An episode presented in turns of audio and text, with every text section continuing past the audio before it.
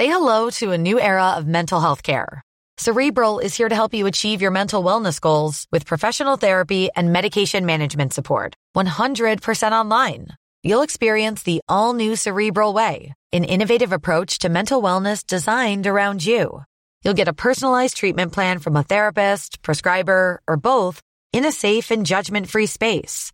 Your cerebral therapist or prescriber will outline a customized plan with clear milestones along the way so you can get to feeling your best. With Cerebral, you're not alone in your mental health journey. We're here to empower you to live a fulfilling life. So take that first step towards a brighter future and sign up today at cerebral.com slash podcast and use code ACasts to get 15% off your first month. Offer only valid on monthly plans. Other exclusions may apply. Offer ends July 31st, 2024. See site for details.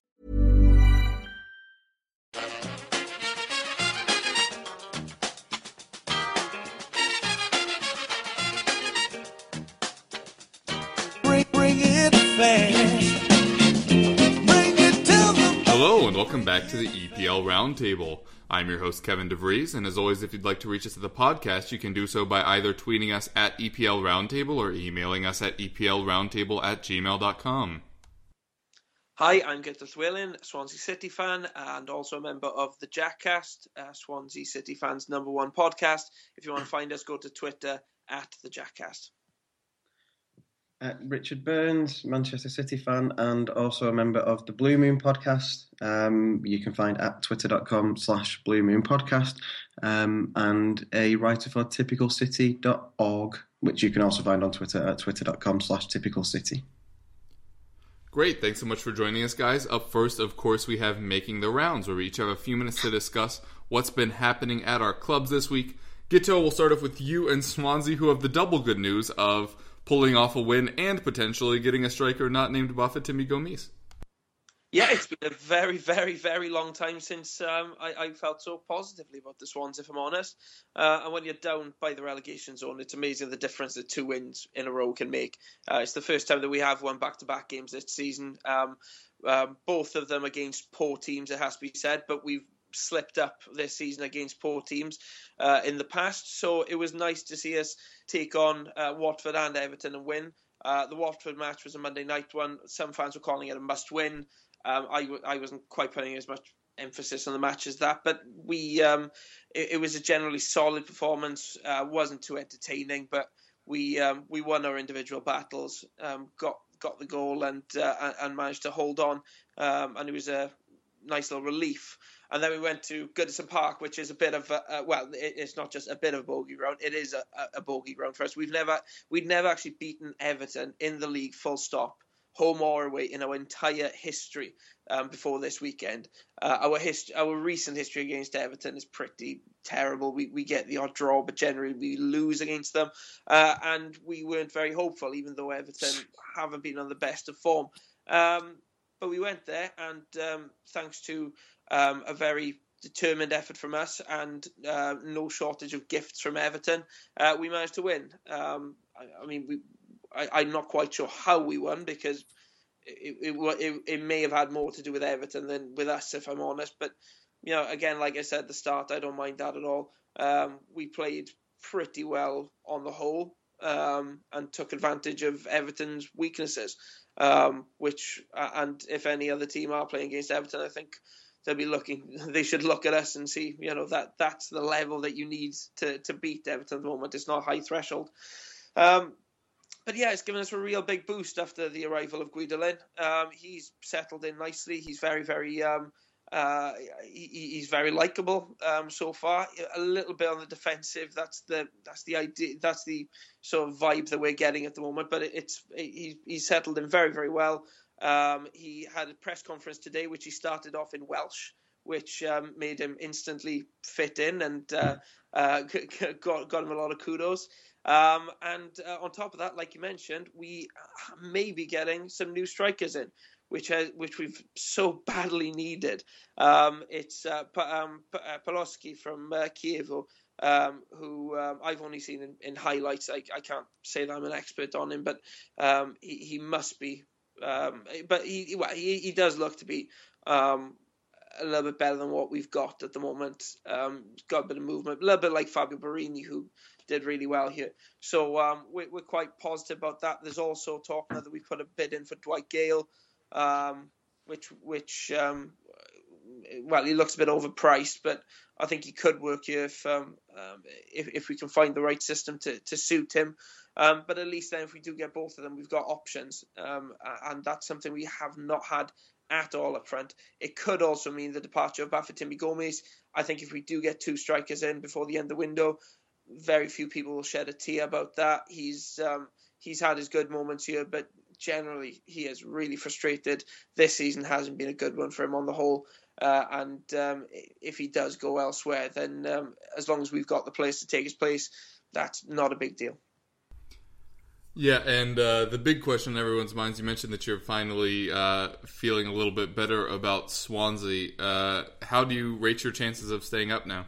Um, yeah, well, two wins makes anybody feel uh, much better about their situation. Uh, we've now got a nice little four point gap between ourselves and the bottom three. Nobody's pretending that we're out of trouble. Nobody's pretending that it's you know smooth sailing from here on. But um, we've got we've got two winnable games coming up next as well. We've got West Bromwich Albion away and then uh, Crystal Palace home.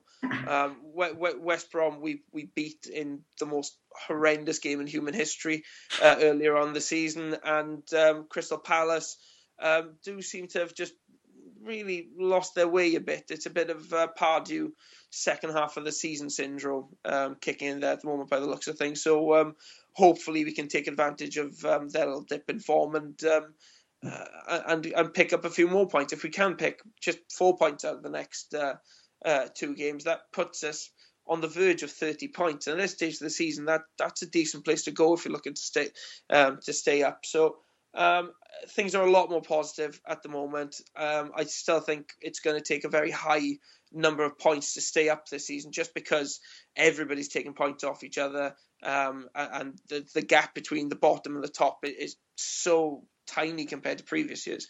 So I do think we're going to need possibly 40 points to stay up this season. So we've got a long way to go, but two wins in a row just makes things seem so much better. It really does. Yeah, and to your point there, Guto, Leicester on 47 points is, I think, the fewest uh, at this point in the season, or at least in recent memory. Um, Everton fans, I just realized you might not want to listen any further because we're going to further further your agony as we talk to uh, Richard here about their win in the FA Cup against that very same Roberto Martinez side. Richard, what was your view on that match? Um, I hate to be pedantic, but the Capital One Cup, not the FA Cup. We ah, have so we have our very disappointing FA Cup this against weekend. Villa to come yet in the FA Cup. um, yeah, I thought obviously um, it was not ideal to go into the game a goal behind, um, having lost at Goodison Park, and then to go further behind uh, when Ross Barkley scored was basically the nightmare scenario. Um, but I thought City actually coped with it brilliantly. Um, I thought by the end of the game, we were very much deserved winners.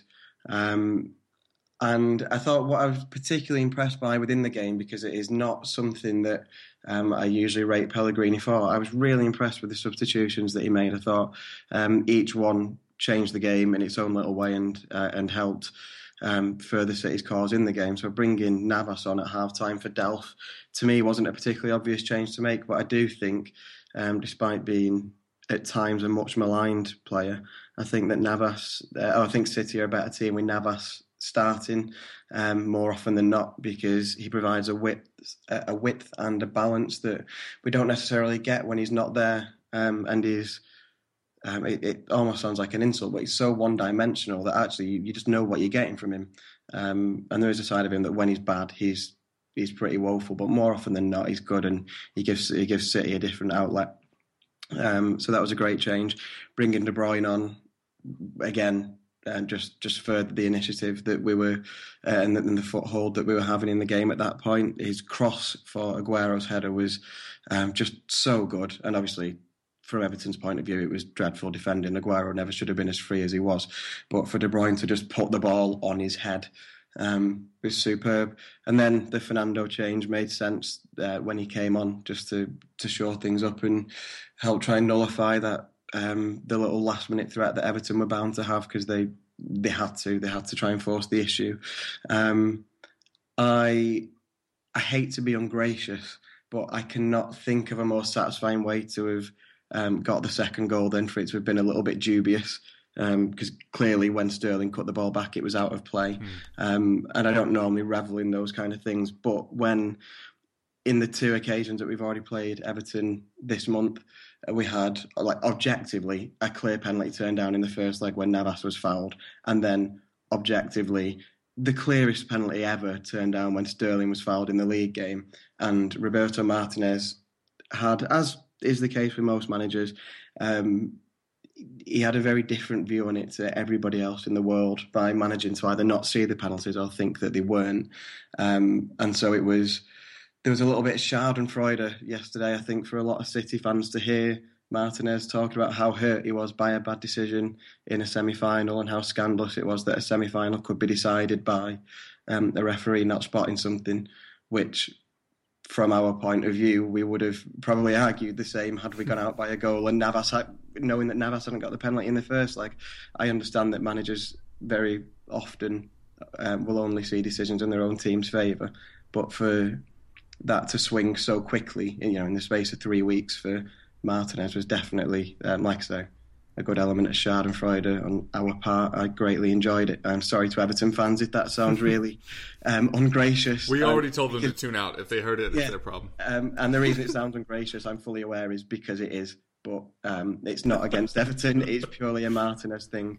Um, but obviously, I was really, really happy. It, it means that City have now, I uh, will now have played at Wembley every year since 2011. Um, granted, last year it was only the Community Shield against Arsenal, and that was a game better forgotten, but um, it's still a, a record that um, the vast majority of City fans remember a club that were um, pretty abject and renowned for failure. So it's still no matter how often it happens, there is still that pinch yourself to believe it element. I think for a lot of City fans, certainly for myself, um, and you just have to to revel in being involved in these occasions when for so long it was something that was um, only achieved by the bigger clubs um, and something that was so far away and out of our reach. Um, so yeah, a very very satisfying evening, all told, and a, a relatively satisfying week because at weekend we had a, a decent point at West Ham. It could have been better. Um, lots of things went wrong in that game that were of City's own accord. But um, I don't think many teams will turn their nose up at a draw at Upton Park this season. So uh, feeling pretty positive, certainly more positive than the last time I was on a couple of weeks ago. Mm. Yeah, uh, obviously the one downer from that is the De Bruyne injury. Uh, looked much worse live than the reports we're hearing that it could be six to eight weeks. You play Leicester, Tottenham, and Liverpool over that period what's your immediate reaction to a the injury and b how do you think it will affect the team going forward? It's obviously um, it's a very unwelcome for however long it's going to be. You know, does prove to be six to eight weeks. It's a very unwelcome absence because he's a um, a magnificent footballer and he's stepped right into the team this season and instantly looked like he's been playing there for a decade. He's um, magnificent. So we're losing somebody who's pretty much, you know, you look at his stats, if that's how you view the game, he's guaranteed an assist or a goal a game the way he's playing. Um, in terms of how we'll cope without him, it will offer us a chance to. It will offer you know uh, Pellegrini a chance to go back to the way he was playing at the start of the season, um, just before we signed De Bruyne, when we had Sterling uh, in. Uh, sorry, we had Silva in the middle of um, a, an attacking three behind Aguero and Sterling on the left of that and Navas on the right. And teams were really struggling to cope with that. And there is an argument, and not one that I necessarily give much credence to, but there's an argument that having De Bruyne and Silva in the team does it, it cause City to be a little bit more unbalanced um, than if you have Sterling and Navas sort of flanking Silva and Aguero. So I can I can see that point, and there is reason for optimism despite losing uh, a great player. Um, but I would expect us to go to or to be using a bit more width. We've become very narrow in recent weeks, and um, we've got away with that. In, oh, well, more than got away with it in certain games. It was um, particularly effective against Crystal Palace when Delph ran the show from the centre. But I think in general, having that width massively helps City. I think it gets the best out of uh, certainly out of Sterling, and it allows Navas to come into his own because I think he's a, as I said earlier, a, a massively underrated player uh, overall. Yeah, I actually uh, went through as soon as the injury happened because I started a, a, model, if you will, of how mm. teams could finish the season based on uh, very American term strength of schedule for the rest of mm. the season, and uh, still have, despite the injury, City finishing title winners on just 80 points, Arsenal 79, Leicester and Tottenham on 73. So I could just be very wrong uh, but that number would have been higher had De Bruyne still been fit. But it would mm. be a staggeringly low final tally, tied with 2010 um, when Manchester United won. But as Guto mentioned in his open, this season everyone's taking points off everyone, and that includes the big boys. Hence the question about Leicester, Liverpool, and Tottenham, which will obviously be more difficult without a player like De Bruyne. But you make some very interesting tactical points. Um, yeah, what's the news on Kompany? Is he hurt again? Not hurt again? Well, I mean, whenever Pellegrini gets asked, he either doesn't um, doesn't say very much, which is Pellegrini's usual way, or it's always, well, we expect him back in training or back playing in two weeks. Um, I take everything with a pinch of salt with regards to Vincent Kompany's fitness. Um, he, I mean, there was a report um, doing the rounds that he would be out for another six weeks, which you basically talk about as good as a you know a season-ending injury at that point. Um, so I think that caused Pellegrini um, to to say in his press conference that it, it, looked more like two weeks. Whether that will prove to be the case is actually anybody's guess. Um, I hope so, but then unfortunately, the fact is that when he comes back, he's liable to breaking down pretty quickly anyway.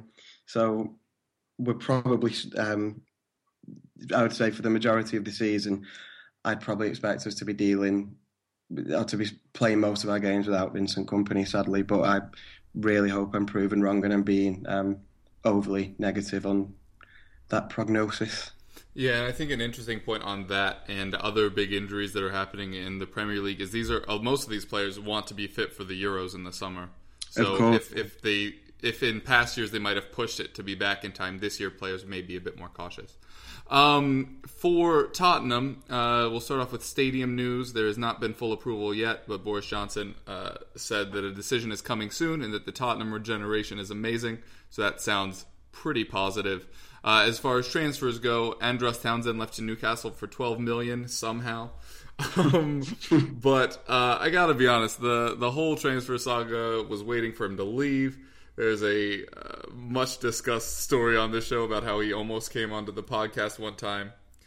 Um, it didn't happen because they listened to a fairly negative episode where we mentioned him. So I do feel bad about that. And then he tweeted out a picture of him leaving uh, Tottenham's facilities for the very last time.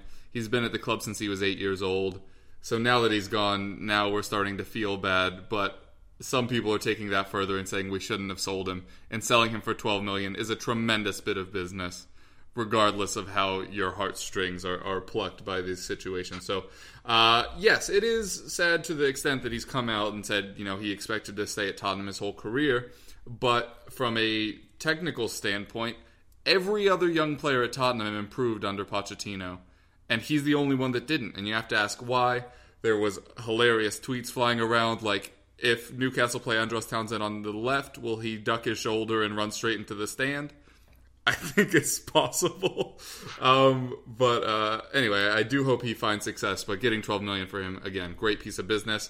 Uh, in, in terms of incoming players, the most likely is Musa 2S Dembele or Dembele Mark II, as Spurs fans are already referring to him multiple sites saying that we were close to agreeing a five million pound fee, and that they have relaxed on their uh, requirement of him being returned on loan, which would entirely defeat the purpose.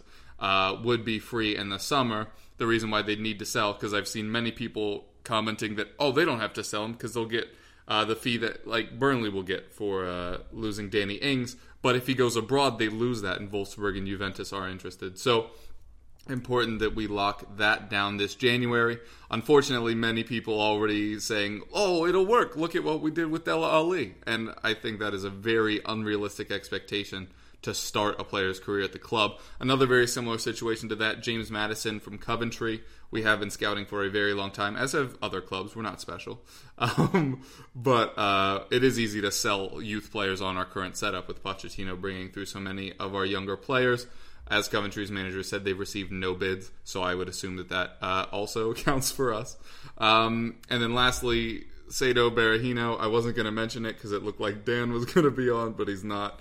But uh, it looks like they're shutting up shop, and uh, they aren't going to be selling Berahino, despite the fact that his value will continue to drop every window they keep him, which is only two more before he'd be able to leave on a free. So, uh, very strange what's going on there. We're probably still going to pursue him until the window's closed, but their argument last time is they didn't have time to bring somebody else in, and they still haven't brought anyone else in. So, hard to see that going through. Uh, we did travel to Spain midweek. Uh, Pochettino and the boys nipped over there for a vacation slash training session slash bonding activity thing. Uh, led to a lot of rumors midweek. Uh, Harry Kane posted a photo of him flying in a private plane to Madrid and didn't explain why, because he doesn't have to, because he's a human being. But then everyone freaked out that he was going to go have negotiations with Madrid. But here's the thing you couldn't publicly post that while you were under contract with a different club. Just like, I'm just gonna go over to Madrid and negotiate a contract. That's super not how that works. Um, obviously, he has not joined Real Madrid since, but it did launch a whole bunch of other rumors uh, of people saying that we were going to bring back some extra luggage. Wink, wink. Um, which led to a whole bunch of people freaking out about Sandro, who we've been linked to often, but we will continue to not buy because they still want a buyback clause and they won't drop that. And even if they did, it'd just be Fabregas all over again. And if he ever got good, he'd leave anyway. Or Marc Bartra, which makes no sense because he's currently the fourth best center back at Barcelona. Why would he leave to be the fourth best center back at Tottenham? Really not sure on that one either. Obviously, neither of them actually happened, so don't worry about that. Uh, we do still want to sell Federico Fazio, but apparently Levy's holding out for 10 million plus because why not when you've just sold Townsend for 12? Uh, and he, I don't think Fazio is worth that. But to Spain, maybe late in deadline day, a Spanish club may want to bring in, you know, the Europa League winning captain of Sevilla. Maybe we can put enough fancy words around it that people forget that he's kind of awful. But he did punch Diego Costa that one time, and we can all enjoy that. Join us today during the Jeep Celebration event. Right now, get 20% below MSRP for an average of 15178 under MSRP on the purchase of a 2023 Jeep Grand Cherokee Overland 4xE or Summit 4xE. Not compatible with lease offers or with any other consumer incentive offers. 15,178 average based on 20% below average MSRP from all 2023 Grand Cherokee Overland 4xE and Summit 4xE models in dealer stock. Residency restrictions apply. Take retail delivery from dealer stock by 4 1. Jeep is a registered trademark. Shopify helps you sell at every stage of your business. Like that, let's put it online and see what happens stage. And the site is live. That we opened a store and need a fast checkout stage. Thanks. You're all set. That count it up and ship it around the globe stage. This one's going to Thailand. And that, wait, did we just hit a million orders stage? Whatever your stage, businesses that grow, grow with Shopify. Sign up for your $1 a month trial at shopify.com slash listen. Um, all right, so from there we will head into the topic, which is uh, been fueled a lot this week with people saying Van Gaal offered to resign, and then him saying he didn't, and then the media saying yes you did, and then asking him about it, and then him saying I won't respond to you, asking me about the quotes that you made up about me. It's all gone crazy. But my question for you is: Do you think Manchester United have made the right call by keeping Louis Van Gaal till the end of the year? Um, for me, like this, this is dictated a lot by availability of other managers, and I think clearly um, Louis Van Gaal is not doing as well as Manchester United wanted him to do. Um, I think they would have, having quali- you know, got back in the Champions League last season. I think um, they would have banked on pushing on significantly this year. Um, the kind of money that they've spent is often not talked about um, as much as it might be. I understand it obviously does get um, it does get mentioned, but it could be used against him a lot more. I think he, he gets a pretty sweet deal with the press in that regard. Um, but his there are a very boring and distinctly average football team, which is not what they would have banked on at all this season. Is it 10, 10 league games in succession at Old Trafford now without scoring in the first half? 11. 11. Yeah. Is it 11 now? 11. I mean, it is quite unthinkable for, I mean, one, a team that is um, challenging for the league or even for the top four or has, I mean, that's unthinkable for most teams that even have designed on staying in the Premier League. It's, it's a really weird and bad record for United. Um, but they're keeping it depends on availability of other managers. And so with Jose Mourinho sort of lurking, I I wouldn't be surprised if he if things don't book up. I wouldn't still wouldn't be surprised if Van Gaal were to make way for Mourinho. They would ideally, if that's going to happen, I think they would ideally make that change in the summer. But I don't think it's still impossible that Van Gaal could go if a top four finish becomes out of the question.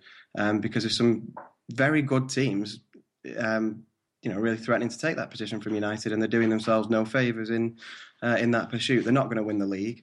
They've taken a step backwards from last season. He's probably um, not really performing to much of a higher standard than David Moyes did when you consider the factors like the the money that he's been allowed to spend, the uh, the players that he's been allowed to bring in that Moyes didn't really get the chance to do. Um, and so Van Gaal's reign there probably is going to ultimately be uh, be deemed as a failure, which last season you I didn't see that coming. There was a point when I'm sure you'll remember very well, Kev, when they, they, they played Tottenham and then City back to I think back to back or twice in about three games, and they really looked like they were kicking on, and they- they've just they've regressed massively. And um, I'm sure, given that this is a, a night when I'm not being gracious, I'm sure you'll understand that as a City fan that doesn't cause me any pain at all.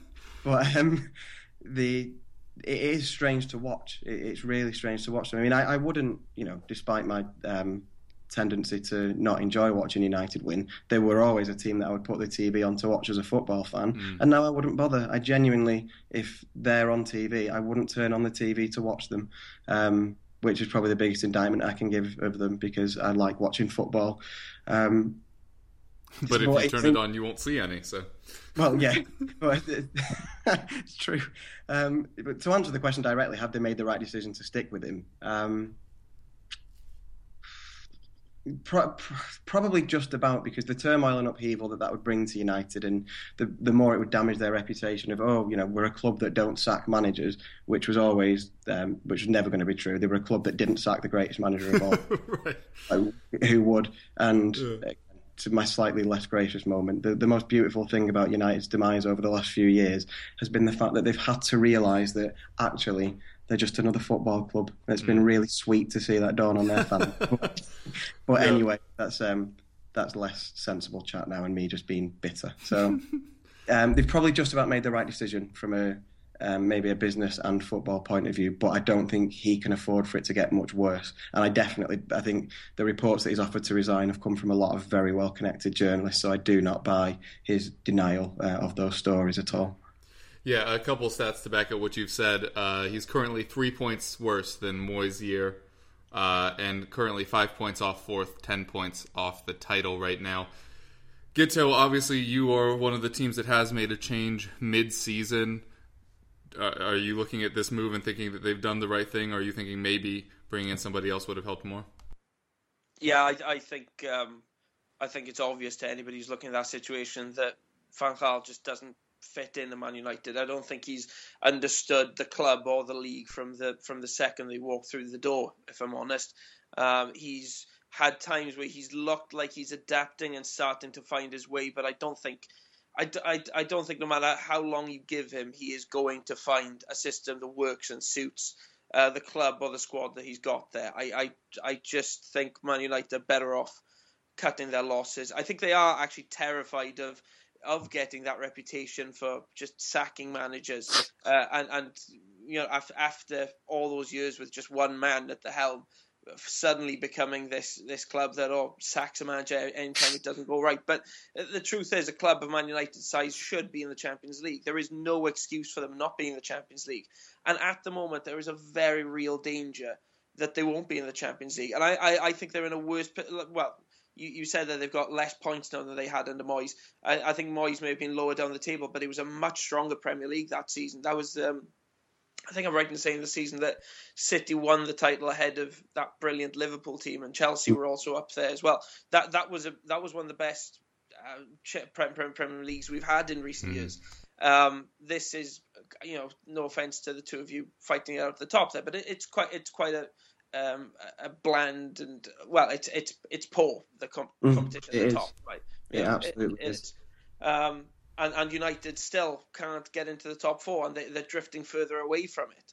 Um, and I think the Champions League is hugely important for a club like Man United. And uh, they made the mistake with Moyes of just leaving him in place in this sort of. It, it was almost torture for him um, being left in that role for which he was completely inadequate.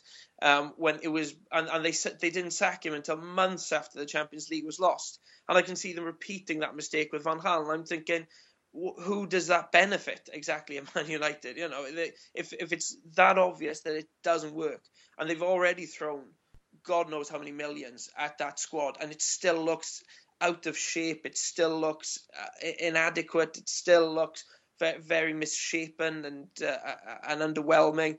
Um, I, you know, they, they're obviously not going to spend any more money on it in January.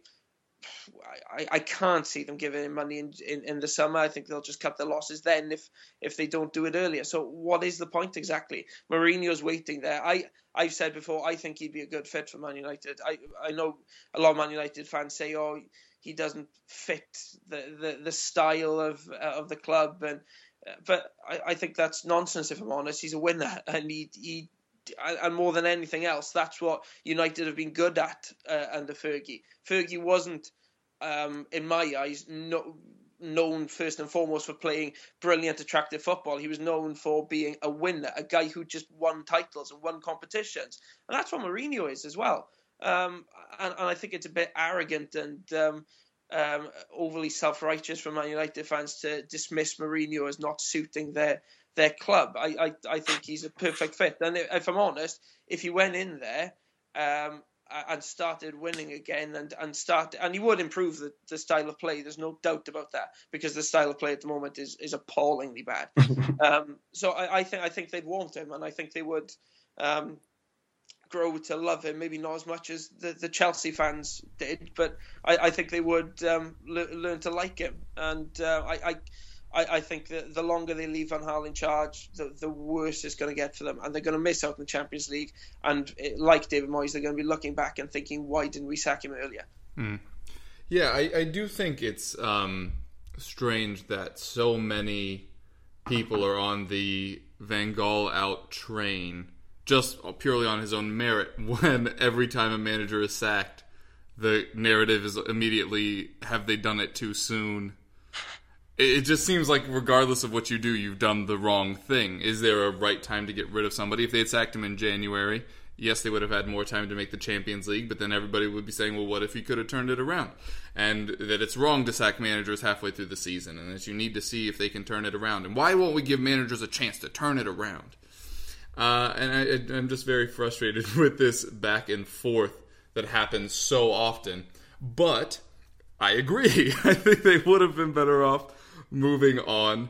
Um, so I guess really my issue is with the arguments constantly being pushed into our faces. I agree that I think Mourinho would do better there. The thing that I, I'm surprised by, and I do agree to an extent with what both of you said about him having a difficulty adapting to the Premier League.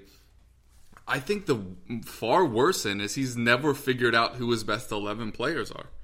He's been there for the better part of two years. That's very strange. And there have been very few moves, save for the ones that he sanctioned, like getting rid of Van Persie and getting rid of Chicharito, you know, as they need goals. Um, I don't know. I, I think it's been very strange. What he did with the Dutch team at the World Cup was. Mm, I don't want to use the word genius. That's a bit far. But it was legitimately brilliant. That was a very mediocre Dutch side, as we're seeing now. And then the, the people like myself who had to watch that Dutch side the whole time, we knew that the drop off was coming. There's a huge talent gap. I've talked about this before. There's like a four year gap between the players that are already good and the players that should be good soon, where nobody really came through, save for Ibrahim Afellay. Um, but uh, what Van Gaal did was he literally figured out who were my best 11 players I'll put them on the pitch. It, it's some formation. It was very fluid and strange, but it was great. Kind of reminiscent of total football in a sense. Uh, and so coming off of that, I was very certain that he was going to do well. I put multiple uh, bets on with my friends over because we can't do it legally here. Um, uh, that I thought United were going to win the league and that Van Persie was going to score 25 plus goals. And all of my friends said I was crazy. And they were right. um, but I it seemed that because of his history, because of how many clubs he'd gone to and succeeded, that one of the things he was best at was going and adapting. And and I think it was Guto that was mentioning it. He just didn't upon coming to Manchester United. He never got the culture right. It seems like he's bullying the players when they need to be kind of coddled a bit, and vice versa. It, it just seems like nothing he does works, and it's very unfortunate for him to have come to the league under such promise and be potentially leaving, uh, obviously, without achieving what Manchester United hired him to do. Last season, finished top four. I'm not going to say just barely. The gap between us and them, I think, was pretty substantial. Um, but this year, yeah, it's it's not even close. Five points off fourth. What are we? Twenty three weeks through the season. it's just not good enough for a club that size. And you look at the money that they've spent on bringing in Di Maria, Martial, Depay. It, it, they've just thrown money at the problem. Bringing in Schneiderlin, Schweinsteiger didn't cost a lot, but he's a person that automatically locks up a spot. And when, as a Tottenham fan, you see this, what we've done is we've gotten rid of all the deadwood and then allowed a little bit of growth from the younger players who've then taken the positions uh, with fervor. And and you look at a team like Manchester United. What was the hope bringing in Schweinsteiger when there was already news out of Germany that he was perennially injured, didn't have the pace that he used to have. He was struggling to complete passes the way that he's had in his illustrious career. We already knew that. Us, as just fans, knew that.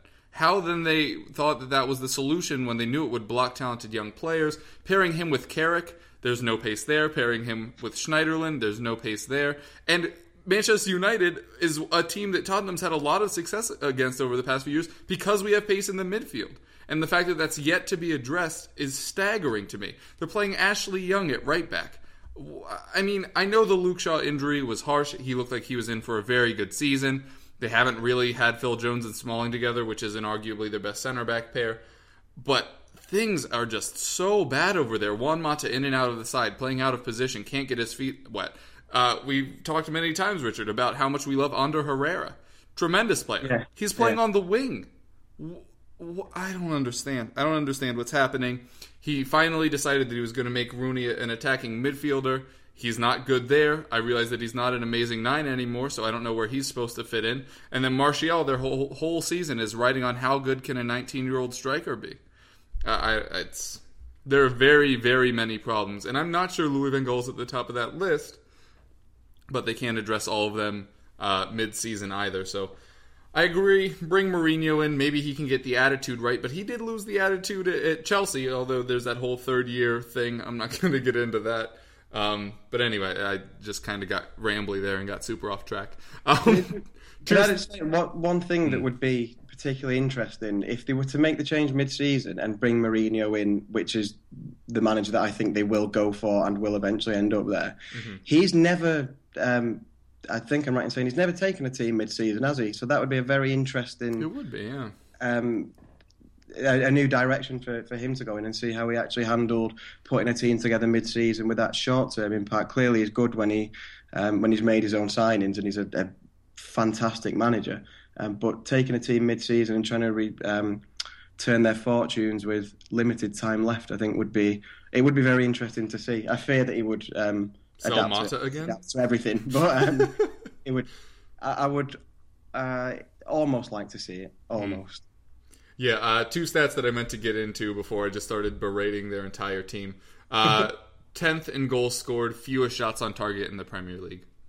Obviously, not what you'd want from a side with what should be a lot of attacking prowess. All right, and next up is actually a question that we had emailed to us. P.S. You can continue to do that uh, or start uh, if you're listening to this. Uh, the question is How confident are you in your second keeper? Uh, we'll start off with Richard. Obviously, you're rotating Hart and Caballero uh, between cup and league matches. Are you confident in what Caballero brings to the table? Uh, um, I'm quite 50-50 on this. Um, he's not a bad goalkeeper. Um, and now I'm going to have to say something that I really hate saying about goalkeepers and, and sets my teeth on edge when other people say it. He's a good shot stopper, but that is the least that a goalkeeper should be because it's literally the job.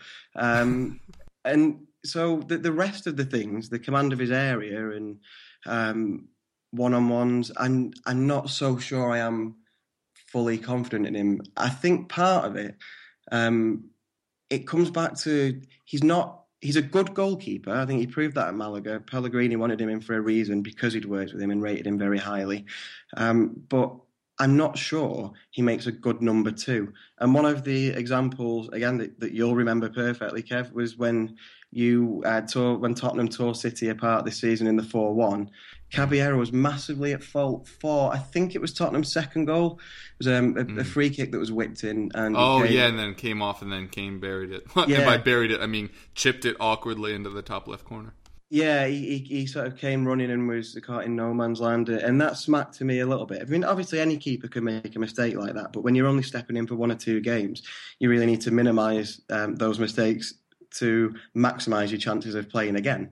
And he, it smacked a little bit to me of I've got to impress. I've got to catch the eye. And actually, that isn't what a goalkeeper's got to do. A goalkeeper's got to be there and stop the ball going into the net in, if, if in the simplest way possible. And if that means staying on your line instead of coming and be the hero, then so be it. Um, and and obviously, I don't know exactly what's going on in his head. Maybe it was just a genuine misjudgment, but it, it did seem to me a little bit like you know, I'm used to being a number one. I want to push Joe Hart. But then we are spoilt a little bit at City um, in having Joe Hart, who has become, after his little dip in form a couple of years ago, he's re-established himself as one of the best keepers in the world. And I mentioned not trusting Caballero on one-on-ones, but if you compare that in you know direct comparison to Joe Hart, I never expect Joe Hart to get beat in a one-on-one because he's so good at dealing with them. Um, so by comparison, Caballero's never going to quite stand up anyway. That's why he's a number two. Um, he's not a terrible goalkeeper, but his record for goals conceded in games he's played, I mean, it's far more than one a game. It's actually quite ridiculous. It keeps very, very few clean sheets. So I'm not sure he has the mentality to be a number two, but he's not in himself a bad goalkeeper. But he's not going to get a run in the team, so he's going to have to keep on being a number two. Um, he's going to play in a cup final soon. I, I hope his um, his mind is set for that. But do I have confidence in him? Is yeah, I can only say I'm 50-50. I'm okay with him shot stopping, but he's got to be able to do that anyway. It's the bare minimum. Yeah, it kind of reminds me of, of, when we signed Friedel to back up Lloris, and or no, that's not how that happened at all. Uh, when we signed Friedel after Gomes, and uh, it was what we wanted because Gomes was so inconsistent. He'd have an amazing save and then let a dribbling shot into mm-hmm. the net, and then Friedel came in and he stopped everything that he should have, but obviously couldn't stretch to get uh, the more difficult saves. Um, Guto, uh, obviously Fabianski, amazing last year, not been as great this year. You've just sent Tremmel out. What, what's your take on your current goalkeeping situation? Yeah, Fabianski hasn't been as good as he was last year. He was amazing last year. He, he really had a brilliant debut season. This season, like everybody in the squad, really, there's been a dip. Um, he, has been at, at fault for a few goals where he just you, you feel could have done better, but I don't think there's a pressing need to um, to get him out to, out to the team. I think when you drop your goalkeeper, it's a massive, massive decision, and, and I don't think we're close to that point, um, especially at the moment um, when you know things are starting to starting to move in an upward trend. Um, in terms of Kristoffer Nordfeldt, we only signed him in the summer, and we have had only limited glimpses of him in, in the cup competitions. Um, I, I, I was at Oxford a, a match which I never ever wanted to discuss again, but um, I'm forced to do now. Uh, I was at Oxford a few weeks back uh, for the FA Cup match, and we conceded three goals. Um, but but he wasn't at fault for any of them, uh, and he pulled off one or two very good saves there.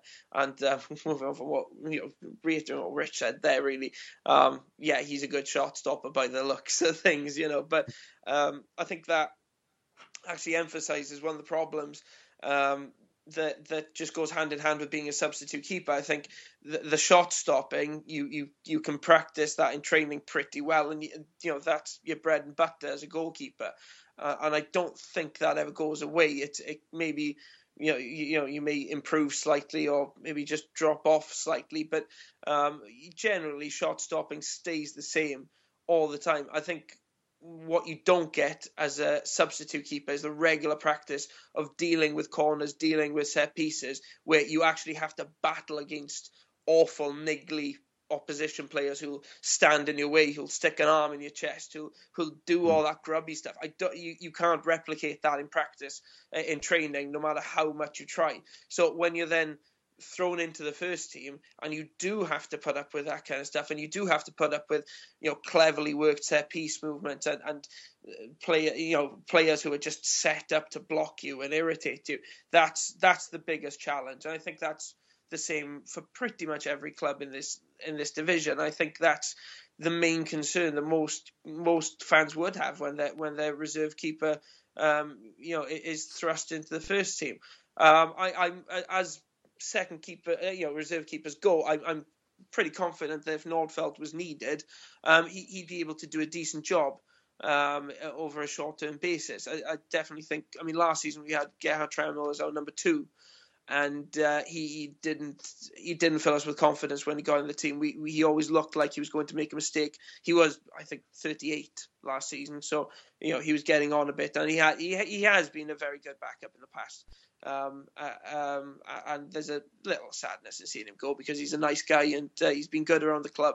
Um, but but I have more far more confidence in Nordfeldt to um, to, to deputise effectively than I had in Tremmel. And we have had some um, the, the reserve goalkeeper one's been a, bit of a difficult one for us in the past because we have struggled to entice keepers who are who are good enough to step up to the mark when needed, but will settle for a place on the bench.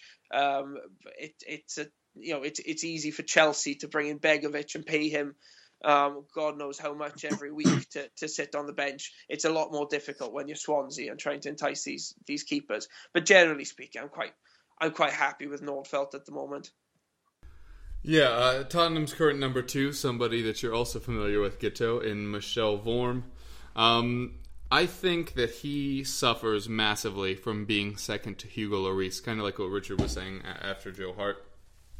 Where Michel Vorm is a perfectly decent keeper, a solid 6.5 or 7 out of 10. It's just when you have a 9.5 to 10 as your number one, you, you judge them much more harshly. But I, I, I think that Vorm gets a lot of really inaccurate stick for us. He did have the really big blunder last year against Leicester, uh, but I think people, as I already mentioned, uh, soon forgot that uh, we used to have Heurelho Gomes at our club, who has been doing an excellent job for Watford, by the way. So if you've only been watching the last year or so, this will not make any sense to you. But um, I, I, I, like Michel Vorm. The the best thing about having Michel Vorm at the club instead of having Brad Friedel, who first of all is like seventy two, um, but also uh, the best thing about when we brought him in is that we no longer have to change our playing style based on which keeper is in net. Vorm not as mobile as Hugo Lloris, but he's perfectly capable of playing in a sweeper esque role, which allows us to play our style. He's a little shorter than Lloris, and Lloris isn't one of the bigger keepers out there to begin with. Um, but yeah, I, I don't understand a lot of the issues people have with him. I think it's very hard for a player that A isn't already as talented to then B come in and perform with the same level of confidence as your number one. Also, as Richard was saying about uh, Caballero, that not only is there a talent gap, but there's also an experience gap because one of them sitting on the bench, and we don't rotate as much between the cups. Michel Vorm did manage to start uh, in the FA Cup recently, but we've been largely playing Hugo Lloris even in the Europa League this year, as opposed to last year when we had a full split. So Vorm's playing even less often. Um, so I, I, have been pleased with him, and we did keep a clean sheet, the 2 0 against Leicester, although it was kind of their B side. But also, to be fair, it was also our B side. Um, but all in all, I don't have many problems with Vorm. I think we're lucky to have a player of his experience as our second keeper. Would we be in trouble without Lloris? Yes, but I think very few clubs would not be in trouble if they lost their number one. Um, for some reason, the one counterpoint that's immediately leaping to mind being West Brom, who got, get to constantly decide between um, and Foster, who I think are both very decent keepers, um, or uh, Southampton, where Stekelenburg has actually looked decent, and now Fraser Forster has come back into frame. Uh, but anyway, yeah, no issues with Michel Vorm. A lot of Tottenham fans want to string him up for sins of last year, but I have no problem with him uh, being our second overall. Although, uh, as we saw last year, uh, Vorm does not get to keep his place in the big matches. I know it's looking like Caballero will be given that cup final. Uh, not the case for Vorm when we made the Capital One Cup last year. Hugo Lloris was in net. Uh, unfortunately, it did not really uh, net us any success. I'm so sorry. Um, all right, uh, we're going to move on to Player Watch quickly, where we're going to briefly talk about a young player at our club uh, that people should start to keep an eye out for in the future. This was largely uh, prefaced towards the FA Cup, but I know Guto, you aren't doing that. Uh, but uh, we'll start off with you anyway. Uh, who's a young player at Swansea that we need to kind of keep an eye on? Thanks for reminding me that we're not in the FA Cup anymore. Uh, you're welcome.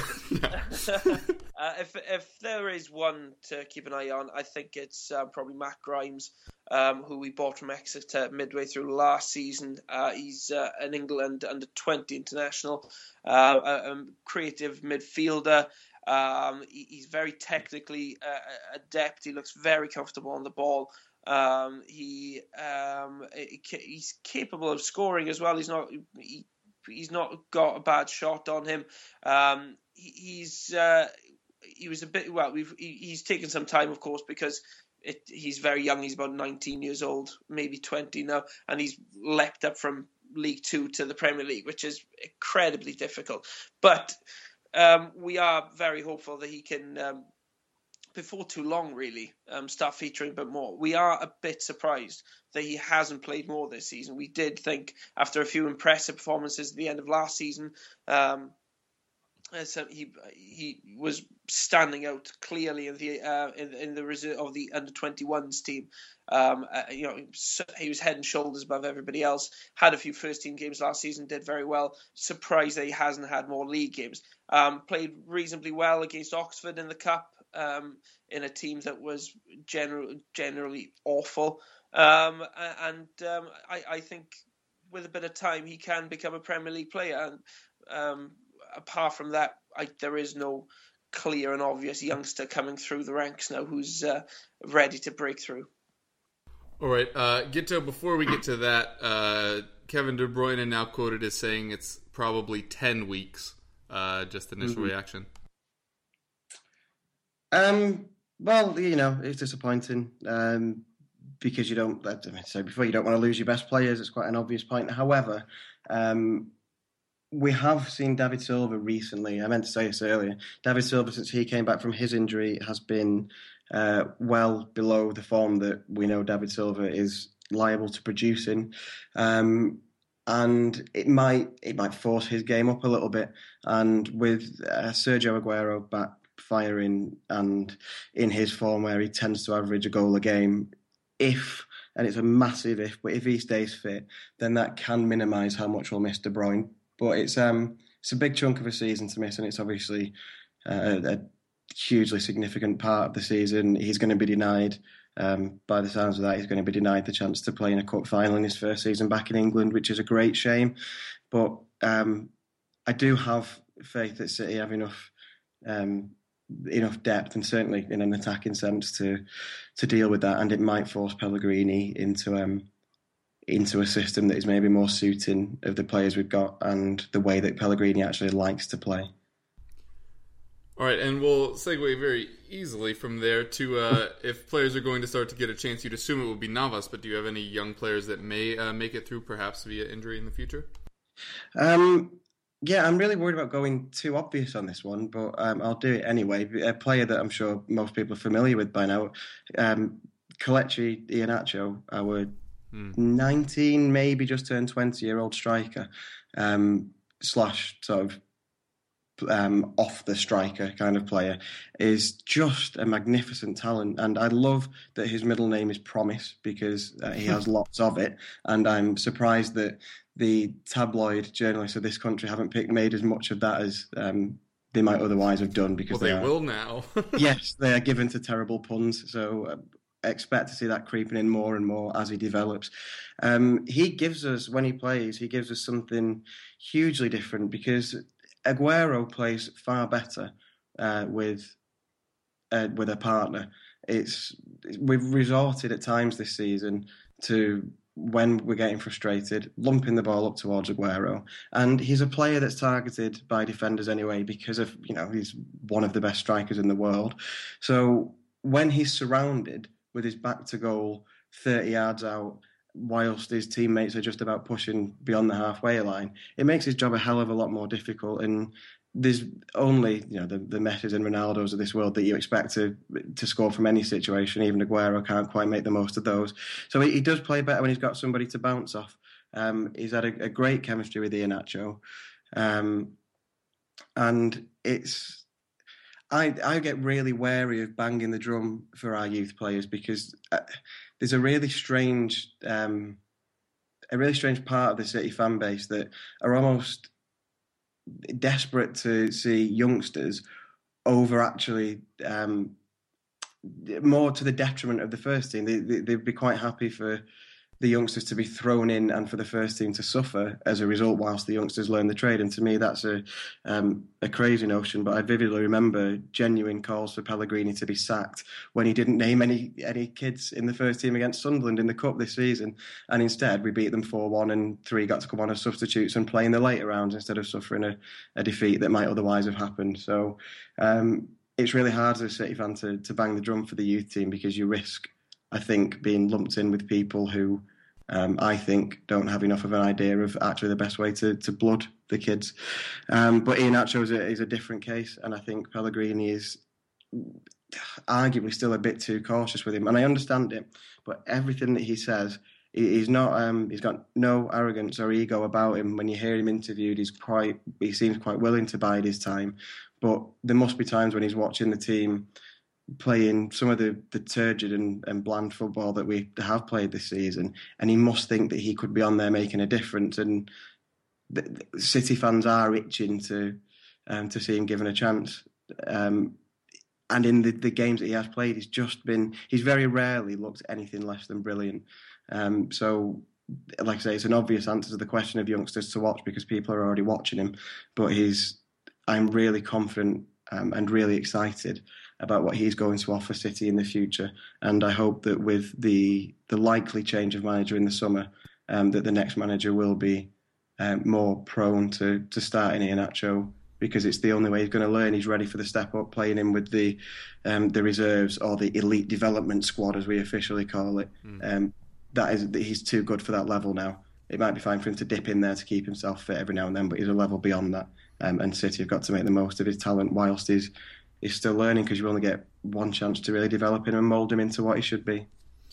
Yeah, well, uh, it sounds like you prefer him over Bony, so just uh, give him back to Swansea, will you?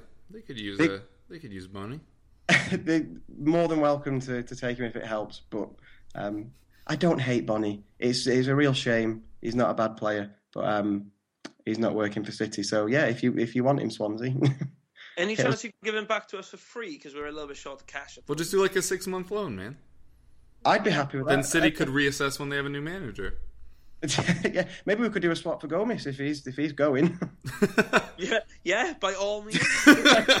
Breaking news here: Bony for Gomes straight swap deal. Uh, I, I, wish I wish I was I wish the two of us were in charge of our club's uh, transfer dealings at this point. I really this, do. This is why I'm talking on a podcast and not in charge of any kind of even because I get to say things like that with no effect. yeah, and uh, Dan and I would have done the Berahino deal like two years ago. It would have been so easy. Um, but uh, Richard, to your point, there's a famous American adage for sports, which is uh, for ownership groups, which is if you listen to the fans, you'll be sitting with them. Uh, yeah, because you're That about to true. super lose your job. Uh, but anyway, all that to the side. Uh, Bony to Swansea, make it happen. Um, all right, uh, for Tottenham, uh, we have so many talented young players. Uh, but I am going to stick with the format and pick someone that's not actually in our starting 11 yet. Um, and that is one Josh Onomah, who is our most favorite sub. He's come on 10 times as a substitute. I think he got one start if memory serves, uh, in the Europa League. But um, very talented young attacking midfielder. He was supposed to be buried behind Alex Pritchard in the development train. Uh, Pritchard picked up an injury. Like I mentioned, Onomah coming on a lot now. Uh, and he looks so versatile. We we brought him on on the wing. We brought him in an attacking midfield role. We brought him on in a deeper midfield role. I think he even played up top for the last five minutes of a match one time. And he doesn't look out of place at any of it. And the fact that he's just 18 is, is honestly staggering. Um, very much like Alli in the sense that he immediately looks like he belongs on a pitch with all these other players. Has a pretty big frame that he can grow into uh, and is, like I said, another in kind of the pipeline for us. Um, and Paul McDermott done an excellent job with the youth setup. Uh, was offered the Manchester United job and turned it down because he's built such a, a solid foundation at Tottenham that I guess he didn't want to uproot that, especially at a club that seems to not potentially value youth as much, which does sound harsh considering this year they're finally using a lot of youth players, although it could be to their detriment, unfortunately, for them. Uh, but yeah, very much like Onomah. I think he ends up being an attacking midfielder, um, whether that's on, like out wide. Uh, I, I I don't think so, but he has the pace to do it if he had to, and I think that's why we've used him as a sub so much is because he can pretty much fill any position for us. Uh, another one uh, coming up. I know I used to talk about Veljkovic all the time, but for some reason Pochettino hates him. Uh, so the other center back up and coming is Cameron Carter Vickers, who is uh, somehow American. I'm very confused on how that all happened. Um, but very, very talented young center back. Already has kind of the adult build and frame. Uh, so hopefully uh, we'll be able to see him with the big boy soon. And it sounds like he will be in the squad against Colchester this weekend. Um, and, and, hopefully we'll be able to see him for a little bit. Uh, still not sure how we'll we'll set up for that match, but we will very conveniently segue to that, uh, where we're going to be talking about our upcoming FA Cup matches. I'm not going to say who wasn't involved because he got salty last time. Um, but for Tottenham, already mentioned visiting Colchester.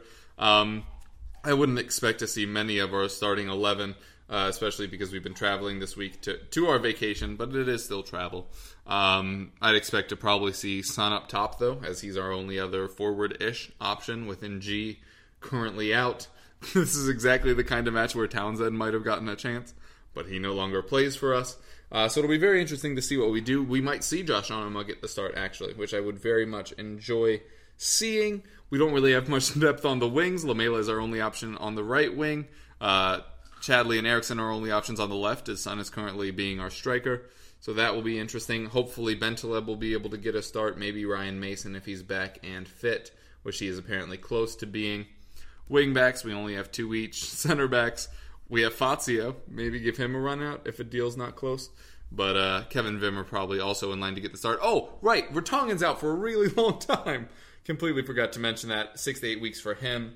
Uh, Kevin Wimmer looking the most likely to take that job, although there have been some rumors that maybe we drop Eric Dier back into center back, but we already have a left sided center back, and Eric Dier plays on the right. Uh, and as Dave Hendrick is very fond of saying, a lot of people underrate the difficulty on switching sides for center back. So uh, I think that we will just be seeing a whole bunch of Kevin Wimmer going forward. I would obviously expect us to beat Colchester. I'll go with a cool 4 1. All right, and Richard, you will be facing Aston Villa. What do you make of that match?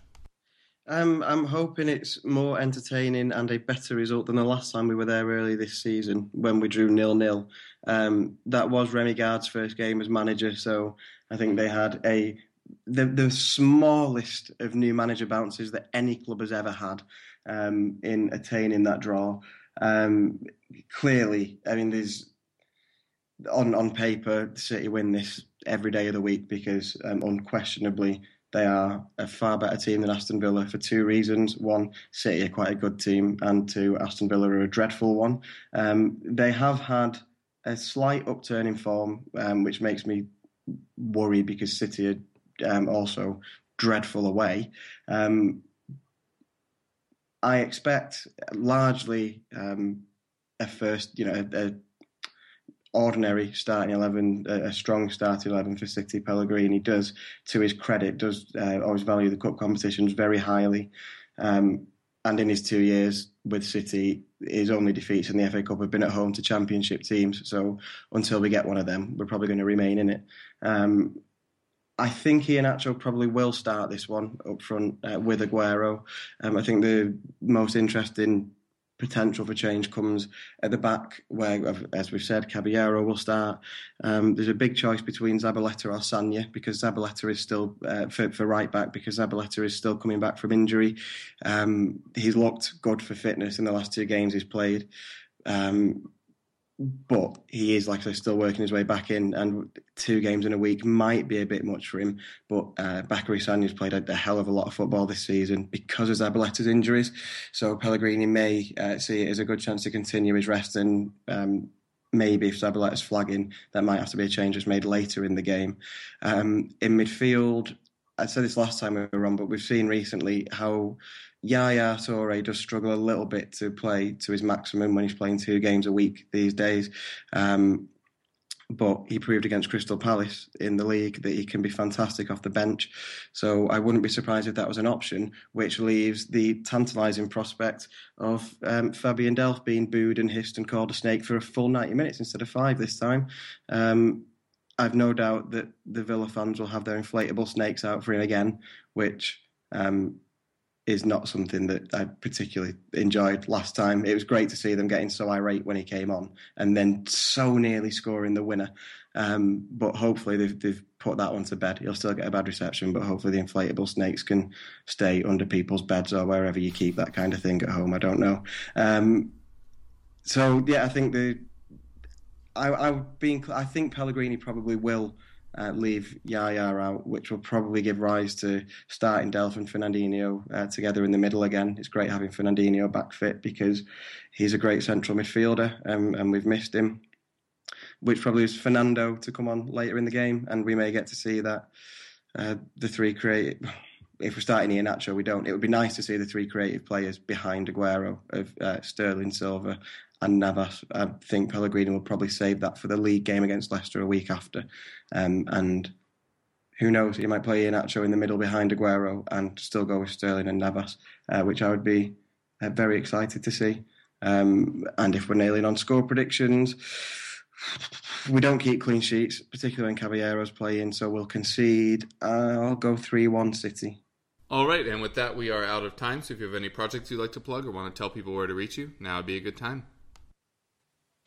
Yeah, if you want to hear the uh, latest uh, Jackcast, you can find it at thejackcast.com. Uh, uh, not at the Jackcast, sorry. And uh, if you are in uh, West Wales, you can read my column in the Carmarthen Journal this week.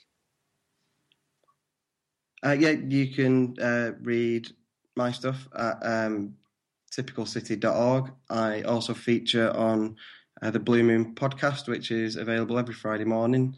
And I write uh, two columns a week, two blogs a week for Yahoo Sport UK.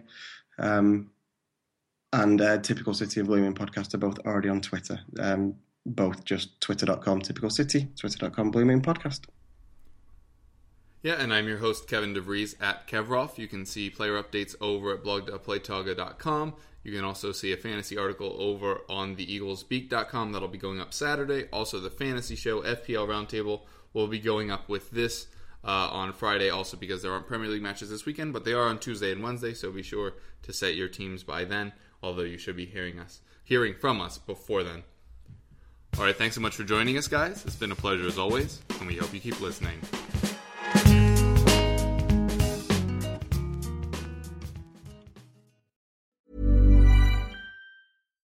Every fan knows the right player in the right position can be a game changer. Put LifeLock between your identity and identity thieves to monitor and alert you to threats you could miss.